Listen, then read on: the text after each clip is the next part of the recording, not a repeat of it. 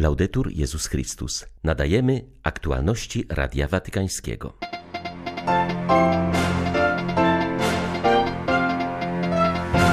Opuszczony na krzyżu Chrystus jednoczy się z nami w najtrudniejszych momentach naszego życia, mówił Ojciec Święty podczas homilii na niedzielę męki pańskiej. W 18. rocznicę śmierci Jana Pawła II przez wiele miast w Polsce przechodziły tak zwane marsze papieskie. Do Europy wciąż licznie przybywają kolejne barki z uchodźcami. Ostatnio w ośrodku detencyjnym na Lampedusie znalazło się ponad 1400 osób na 400 przewidzianych miejsc. 2 kwietnia wita Państwa ksiądz Tomasz Matyka. Zapraszam na serwis informacyjny. Nie zostaliśmy pozostawieni przez Boga sami. Zatroszczmy się więc o tych, którzy zostali osamotnieni. Zachęcał dziś papież podczas homilii na niedzielę męki pańskiej. Franciszek nawiązał do jednego wołania Jezusa z odczytywanego podczas mszy opisu pasji według świętego Mateusza. Boże mój, Boże mój, czemuś mnie opuścił. Ojciec Święty zauważył, że te słowa zostają wypowiedziane w momencie kulminacji cierpień Zbawiciela. Chrystus przeżył okrutne męczarnie fizyczne i psychiczne, ale takie poczucie osamotnienia, w którym woła tu do Boga, stanowi szczyt boleści. To ból ducha, zaznaczył papież. Dlaczego posunął się tak daleko dla nas? Nie ma innej odpowiedzi. Stał się solidarny z nami aż po kres, aby w pełni być z nami. Doświadczył opuszczenia, aby nie pozostawić nas zakładnikami rozpaczy i aby na zawsze stać u naszego boku. Bracie, siostro, uczynił to dla mnie, dla ciebie, aby kiedy ja, ty, czy też ktokolwiek inny zostanie przyciśnięty do muru, kiedy zagubi się w ślepym załuku, pogrąży w otchłani opuszczenia, kiedy porwie go wir niekończących się pytań dlaczego pozostających bez odpowiedzi, aby wówczas mógł znaleźć powód do nadziei. Jest Jezus dla mnie, dla Ciebie. Żadna z tych sytuacji nie stanowi końca, bowiem Jezus tam był i jest teraz z Tobą. On cierpiał osamotnienie w byciu porzuconym, aby przyjąć w swojej miłości wszystkie nasze oddalenia. Aby każdy z nas mógł powiedzieć w moich upadkach, a każdy z nas upadł tyle razy, i może teraz powiedzieć w moich upadkach, w moim opuszczeniu, gdy czuję się zdradzony lub zdradziłem innych, odrzucony lub odrzuciłem innych, i pozostawiony, albo też pozostawiłem innych, mogę pomyśleć o Jezusie, zdradzonym, opuszczonym i pozostawionym. I w tym znajdziemy Go. Gdy czuję się źle i zagubiony, gdy nie mogę już sobie poradzić, On jest w tym ze mną. On tam jest. W tysiącach kaprysów dlaczego, albo w tylu moich pozostawionych bez odpowiedzi pytaniach dlaczego On tam jest. Con tante perché senza risposta, Lui è lì taki sposób z wnętrza naszych pytań o sens i przyczynę trudnych doświadczeń Pan daje nam światło nadziei, zauważył Franciszek. Ojciec Święty dodał, że owo wejście w naszą samotność stanowi dla nas jednak nie tylko możliwe pocieszenie oraz lekarstwo, ale także wezwanie do zwracania uwagi na cierpiących bliźnich. Fratelli e sorelle. Bracia i siostry, taka miłość oddająca się dla nas całkowicie, aż do końca – może przemienić nasze serca z kamienia w serca z ciała. Jest to miłość zdolna do litości, czułości, współczucia. Chrystus opuszczony motywuje nas, abyśmy szukali Go i miłowali w opuszczonych. W nich bowiem obecni są nie tylko oni sami, potrzebujący, ale również On, osamotniony Jezus, ten, który nas zbawił, wstępując w głębię naszej ludzkiej kondycji. Dziś, drodzy bracia i siostry, bardzo wielu mamy opuszczonych Chrystusów. Całe narody poddaje się wyzyskiwaniu i pozostawia samym sobie. Są ubodzy, którzy żyją na skrzyżowaniach naszych ulic, ubodzy, których spojrzeń nie mamy odwagi napotkać. Są migranci, w których nie widzimy już twarzy, lecz liczby. Są odrzuceni więźniowie czy osoby określane mianem problemu. Ale jest też wielu Chrystusów niewidzialnych, ukrytych, osamotnionych, odrzucanych w białych rękawiczkach. To nienarodzone dzieci, to starcy pozostawieni samym sobie. Być może twój tata lub mama, dziadek czy babcia opuszczeni w domu starców. To chorzy, których nikt nie odwiedza, niepełnosprawni, którzy są lekceważeni, ludzie młodzi, którzy odczuwają wielką wewnętrzną pustkę, o których krzyku cierpienia nikt tak naprawdę nie słucha i nie znajdują innego sposobu, jak tylko samobójstwo. Un'altra strada del suicidio. Po mszy świętej papież odmówił z wiernymi anioł pański. Następnie podziękował za modlitwy zanoszone w ostatnich dniach w jego intencji.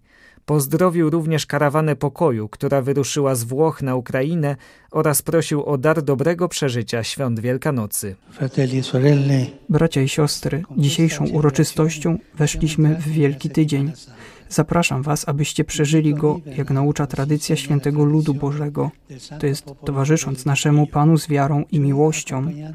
Uczmy się od naszej Matki, Najświętszej Maryi Panny. Ona towarzyszyła swojemu synowi bliskością serca. Była jedną duszą z nim i, choć nie rozumiała wszystkiego, razem z nim podporządkowywała się w pełni woli Boga Ojca. Niech Matka Boża pomoże nam być blisko Jezusa obecnego w osobach cierpiących, odrzuconych i opuszczonych. Niech prowadzi nas za rękę do Jezusa obecnego w tych osobach. A Gesù presente in queste persone. 18 lat temu cały świat śledził ostatnie godziny życia świętego Jana Pawła II i żegnał się z tym wielkim człowiekiem. Dziś tysiące ludzi w Polsce postanowiło wyjść na ulicę, aby uczcić pamięć o naszym papieżu. Marsze odbyły się między innymi w Warszawie, Krakowie i Wrocławiu. Niestety ta rocznica jest naznaczona konfliktem społecznym, który daje o sobie znać między innymi przez akty wandalizmu. We Wrocławiu czerwoną farbą oblano wizerunek papieski na jednym z murali. Z kolei w Łodzi nieznani sprawcy zdewastowali pomnik Jana Pawła II stojący pod katedrą. Pomalowali go czerwoną oraz żółtą farbą i zostawili napis Maxima Culpa. Arcybiskup Ryś rozpoczął mszę Niedzieli Męki Pańskiej pod zniszczonym pomnikiem. Przyszedłem tutaj o siódmej rano, mówił hierarcha. Pierwszy kwadrans stałem i nie wiedziałem co począć. Potem zadałem sobie pytanie, co zrobiłby Jan Paweł II. Odpowiedź była oczywista. Pomodliłby się za sprawców. Dodał więc: Nie będziemy udawać, że nic się nie stało. Zapraszam was do modlitwy za tych naszych braci, którzy ten pomnik zniszczyli. Do Europy wciąż przybywają kolejne barki z uchodźcami. W minionym tygodniu doszło do kryzysu na Lampedusie. W tamtejszym ośrodku detencyjnym znajdowało się ponad 1400 osób na 400 przewidzianych miejsc. Burmistrz wyspy Filippo Mannino zaznaczył, że czasami nawet brakuje żywności dla mieszkańców. Z kolei proboszcz Lampeduzy, ksiądz Carmelo Rizzo, wskazał, iż ludność miejscowa robi co w jej mocy, by ratować uchodźców, ale kryzys przytłacza. Nie możemy wejść do centrum detencyjnego, ale staramy się udzielić pierwszej pomocy i przyjęcia. Jako parafia stworzyliśmy grupę wolontariuszy i przynosimy wodę, jedzenie, witamy migrantów. Sytuacja jest niejednokrotnie tragiczna, jak ostatnio, gdy doszło do zatonięcia łodzi i uchodźcy widzieli śmierć swoich braci, sióstr, dzieci. W niektórych przypadkach udaje się barkom utrzymać odpowiedni kierunek i może po 10 godzinach docierają, przywożąc ludzi w dobrym stanie. Często jednak zdarza się, że tracą kurs, błądząc po morzu przez 3-4 dni. Migranci zwykle docierają na metalowych łodziach, prawie zawsze przybywają odwodnieni i zziębnięci. W Jerozolimie Niedziela Palmowa była wielkim świętem ludów i narodów. W procesji prowadzącej z Góry Oliwnej w mury Starego Miasta wzięły udział tłumy lokalnych chrześcijan oraz pielgrzymów z całego świata, w tym także Polacy. Uroczystej mszy przy grobie pańskim oraz tradycyjnemu przejściu ludu z palmami w dłoniach przewodniczył arcybiskup Pier Battista Pizzaballa, łaciński patriarcha Jerozolimy. W koncelebrowanej Eucharystii wzięło udział czterech biskupów i około stu kapłanów kościoła lokalnego oraz pielgrzymów z różnych stron świata. Po poświęceniu palmowych liści i gałązek oliwnych procesja trzykrotnie okrążyła pusty grób Chrystusa. Procesja palmowa wyruszyła z Betfage, niedużego sanktuarium na wschodnim zboczu Góry Oliwnej o godzinie 14.30. Wielu uczestników niosło długie liście palmowe oraz gałązki oliwne z uniesieniem w różnych językach, rytmach i melodiach śpiewali Hosanna synowi Dawidowemu. Kilkukilometrowa trasa wiodła szlakiem zbliżonym do drogi, jaką pokonał Pan Jezus przed swoją męką i zakończyła się na dziedzińcu kościoła świętej Anny blisko placu świątynnego błogosławieństwem relikwiami Krzyża Świętego – w tegoroczną paschalną modlitwę wpisane jest zatroskanie o sytuację chrześcijan w Ziemi Świętej, w Syrii, a także w Ukrainie i w innych częściach świata dotkniętych plagą wojny. Z Jerozolimy dla Radia Watykańskiego ojciec Jerzy Kraj, Franciszkanin. Państwo watykańskie ma prawo do własnej floty. Dziś papież nie ma ani jednego statku, ale nie zawsze tak było i nie musi tak być w przyszłości. Niemiecki watykanista Ulrich Nersinger wydał książkę o historii papieskiej marynarki wojennej. Jego zdaniem istnieją normy prawne z pontyfikatu Piusa XII, które umożliwiłyby utworzenie na przykład watykańskiej żeglugi ratunkowej na Morzu Śródziemnym. Jak zastrzega w rozmowie z Radiem Watykańskim, papieska marynarka wojenna zawsze była defensywna, służyła do ochrony przed piratami i muzułmanami. Historia papieskiej marynarki wojennej sięga właściwie IX wieku. Papieże musieli wówczas bronić swego nowego terytorium przed korsarzami i piratami, a przede wszystkim przed Saracenami. Byli więc zmuszeni do utworzenia własnej, niewielkiej floty. Jeden z papieży, Jan VIII, nawet osobiście dowodził tą flotą. Była to zawsze flota defensywna. Nigdy więc nie prowadzono wojen napastniczych, nie toczono bitew ofensywnych, ale papieże zawsze reagowali na ataki piratów, korsarzy, Saracenów, a później Imperium Osmańskiego. Kulminacją tego była słynna bitwa pod Lepanto, w której Porta została wyparta z morza. Flota państwa kościelnego podejmowała się też innych zadań. W XIX wieku na przykład trzy statki pod papieską banderą udały się do Egiptu po marmur, który służył do odbudowy bazyliki świętego Pawła za Podczas II wojny światowej rozważano możliwość powołania watykańskiej floty z myślą o transporcie żywności, jednak okazało się to niemożliwe. Wciąż jednak zdaniem niemieckiego watykanisty istnieją podstawy prawne do powołania takiej floty. W Eswatini na południu Afryki trwa napięta sytuacja. Ludzie domagają się prawdy na temat śmierci Tulaniego Maseko. Został on zamordowany w styczniu.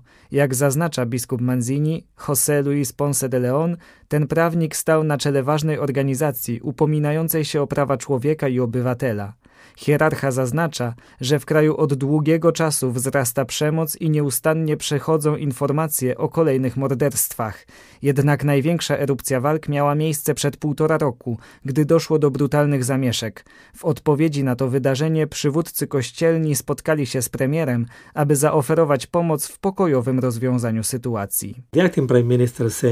Premier powiedział: Ten kraj jest zbudowany na dialogu, więc jesteśmy jak najbardziej za, ale z kim mamy rozmawiać? Jako Rada Kościołów wzięliśmy to pod uwagę i zaczęliśmy się spotykać z różnymi grupami, zwłaszcza z partiami i organizacjami pozarządowymi.